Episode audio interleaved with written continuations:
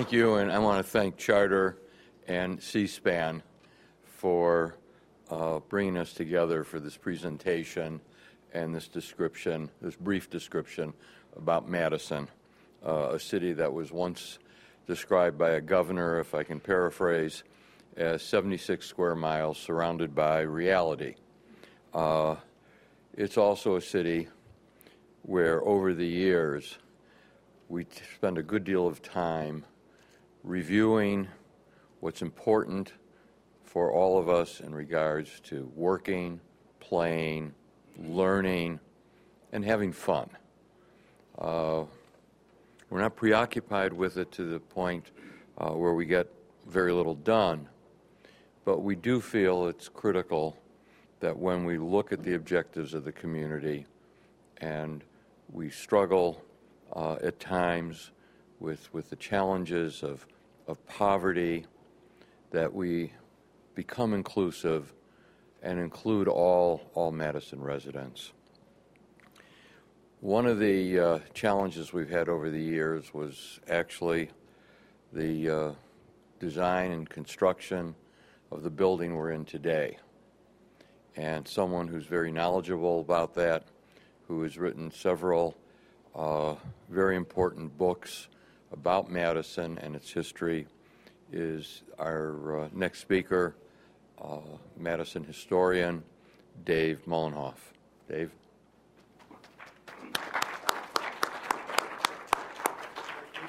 Thank you. this building, the Monona Terrace Community and Convention Center, is one of the most amazing stories in the history of American architecture. The story began sometime in the mid 1930s at the Park Hotel, just three blocks from where we are today. Paul Harloff, a Madison electrical contractor, had been working on a big idea for several years. That idea was to use the vacant land along the Monona Lakeshore for a building that people called a civic auditorium, a multi purpose building that included a place where all people could come together, a concert hall, and even facilities for conventions. Several attempts were made to build such a building, but they all failed. That night, Paul Harloff saw a man in the lobby of the Park Hotel that he thought could make his dream come true. That man was Frank Lloyd Wright. Wright spent his formative years in Madison from age 11 to 19. He went to our public schools and then three semesters at the University of Wisconsin. Beginning in 1911, he built his studio and home at Taliesin, just 40 miles west of here. But for Wright, Madison was the place where he doctored, bought his supplies, visited friends. In fact, he always told everyone that Madison was his hometown. So Harloff approached Wright in the lobby of the hotel and he said, I have an idea that I think you would be interested in. May I show it to you? And Wright agreed, and so they walked three blocks to a beautiful little park that was right at the edge of the lakeshore. You walk through it as you enter this building called Olin Terrace. And as they stood there, Harloff told Wright that this was the very best place to build the Civic Auditorium. And what a place it was. It occupied one of the most prestigious sites at the end of a broad avenue connecting the state capitol, and the 3,400 acre Lake Monona. Wright later said, The possibilities of the site dawned on me right then. He agreed to do a sketch. Then in November 1938, Wright dazzled Madisonians with a plan that the newspapers called the Dream Civic Center. In truth, the building was way too big for anything that Madison needed at the time, and it was not affordable during the Great Depression. But what is so amazing about this story is that it continued for 59 more years until 1997 before it was actually built. And when it was completed, it had accumulated a long list of superlative claims against a backdrop of more than 700 projects that Wright built during his lifetime. This building, Monona Terrace, is without a doubt the most controversial building that Wright designed in his lifetime. Its design, its price tag, its location were all guaranteed grist for debate for decades. During those 15 years, this building was the subject of five local referenda, 10 lawsuits, and several bills in the state legislature. At $67 million, Monona Terrace is the most expensive Wright designed building ever completed. At 600,000 square feet, it is probably the largest Wright designed building ever completed.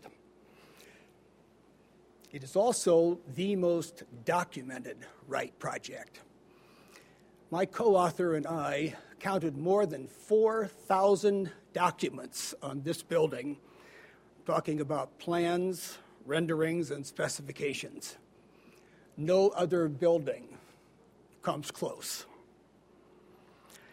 Monona Terrace was the only building where Wright was elected architect. Actually, he was elected architect twice once during his lifetime and once posthumously. And for any architect, being elected by citizens is extremely rare in American history. Wright worked on this project on and off for 21 years, longer than any other project. This is almost certainly the most frequently redesigned building that he ever did. During those 21 years, he designed this building eight different times. That is unique. And Wright rarely redesigned buildings. Why did he do this? Because this was Wright's greatest labor of love. He did everything but pass out tracts on street corners to make this building happen. As Wright saw the building, it was going to be his hometown signature piece, his statement of what great architecture should be. So, with those superlatives, ladies and gentlemen, you now understand, I hope, why I say that Monona Terrace is one of the most amazing stories in the history of American architecture. I want to close with a little known but important fact. One day in 1958, just eight months before Wright died, he was relaxing on a Sunday afternoon out at Taliesin with his apprentices. And one of them asked him this question Mr. Wright, do you think that Monona Terrace will ever be built? The 90 year old architect paused and said, It will come about someday. Happily, it did for us Madisonians, but also so the world can see this masterpiece and know its amazing story. And now it is my pleasure to introduce Debbie Lamb, who is the coordinating producer of C SPAN and my new good friend.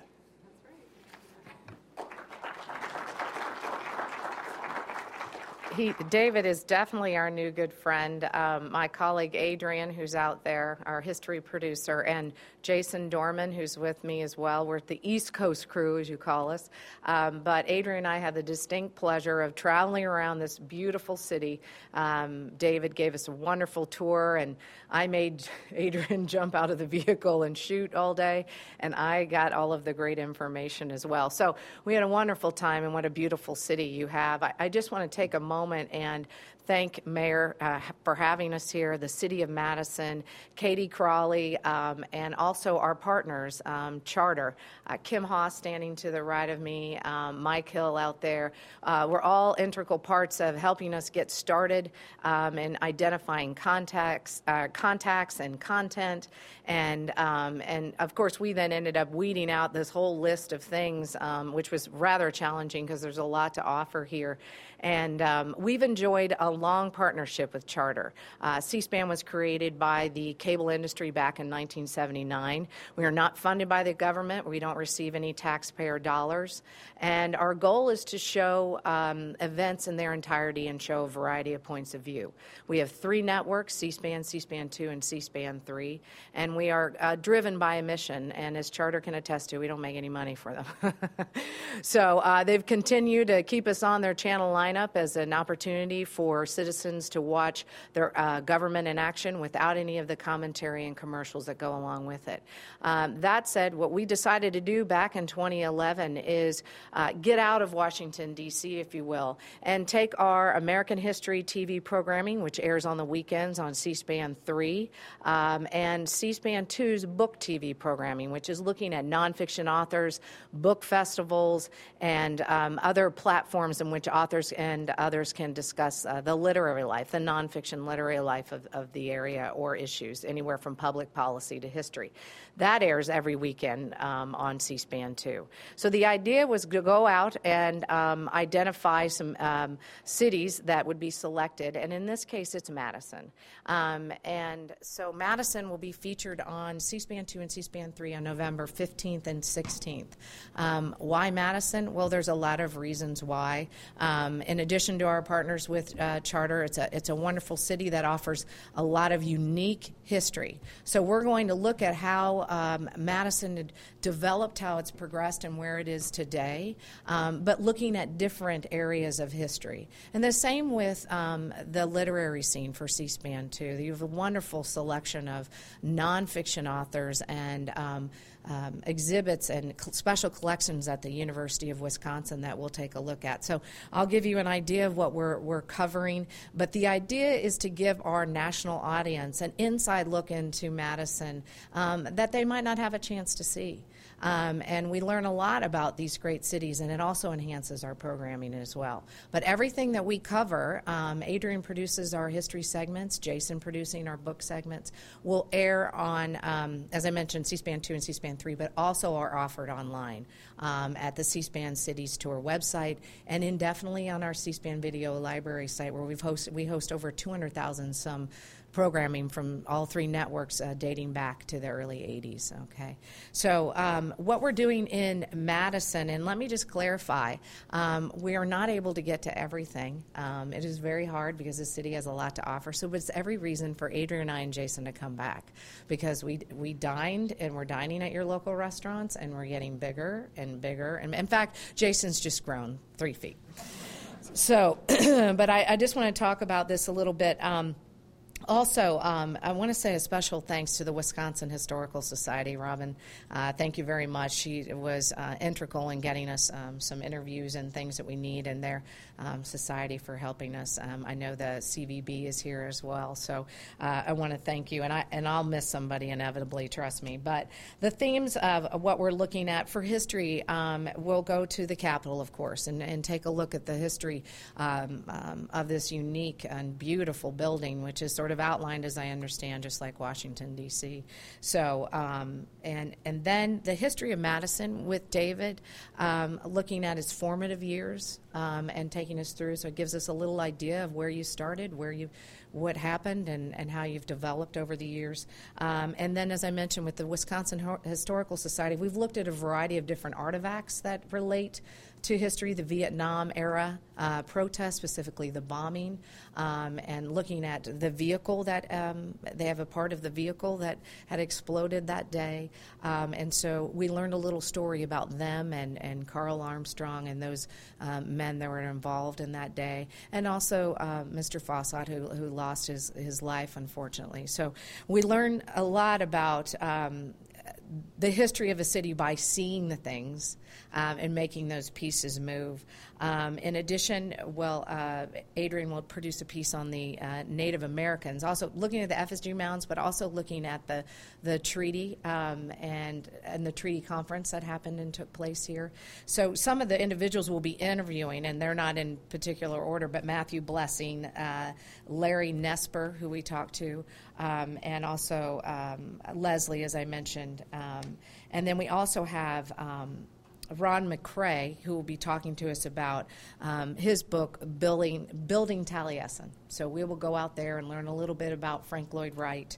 Um, and in addition, um, we will, back to history, I missed this, but the progressive movement. Looking at Wisconsin's progressive movement and looking at an in depth look at um, Bob La Follette okay, and, and looking how Madison, where it came and, and how it's, how it's uh, moved forward. Um, also, for books, we interviewed David Maraniss yesterday. He just finished a book called Once in a Great City. Um, now, it's about Detroit, but we also talked to him about why he writes in Madison um, and why he lives here and, and, what happens here. So, that book is scheduled to be published in 2015, but you'll get a little sneak preview on November 15th and 16th. So, um, as I mentioned, Ron McCrea, uh, Jason will be talking to him. Um, Susan Riseling, and we'll talk with her, the chief of police, uh, a view of the interior. So, what happened in 2011. So, um, we'll get a little bit insight about that. And let me say, it was very difficult to identify. You have a lot of great local authors and things to offer in the literary scene that is sometimes challenging in other cities. So um, we definitely can't get to everybody, as I, as I mentioned. Erika Janik, who wrote the book Madison, the Hist- Historic of a Model City. So we talked, Jason spoke with her yesterday. And then John Nichols, who wrote the book Dollarocracy. I'm sure you all know who, who John is as well. So, um, and then the folks here at Monona Terrace, we can't thank you enough for having us, Greg and Meg, who's been integral in, in, getting us coordinated. We we certainly appreciate it. There's a wonderful architecture architecture around the city, um, and we have captured, as I mentioned, Adrian has has a lot of scenic shots that we we can use for our video as well. So, and I did speak with the mayor, who talked a lot about the city of Madison. Now, I did speak with him about his role as an activist as well, but um, mostly we talked about the city of Madison, what it has to offer, and where it's going in the future. So um, that is actually um, a lot of what we're we're going to be covered. I, I think I mentioned the Vietnam uh, protest um, era on the University of Madison, Wisconsin um, and speaking to Patrick Quinn about that. We also talked to David Maraniss about that as well because he wrote the book March um, in the Sunlight and talking about he was there that day too. Uh, that I learned is 18 year old observing the the process. He wasn't as active there at the time as, as the mayor was, but what a unique story and how things have overcome um, since then. Um, and so um, I didn't, last but not least, and I haven't forgotten, is the University of Wisconsin. Natasha, where are you? I just, I just saw her. There you are. Um, who helped us put together, we looked at, and it'll be our first piece um, that we've been able to, to get to about World War One, and that'll air on Book TV. So looking at their special collections that the uh, libraries at the University of Wisconsin have to offer. So um, we want to thank you all very much for participating. As I mentioned, this will air on C SPAN 2 and C SPAN 3 November 15th and 16th.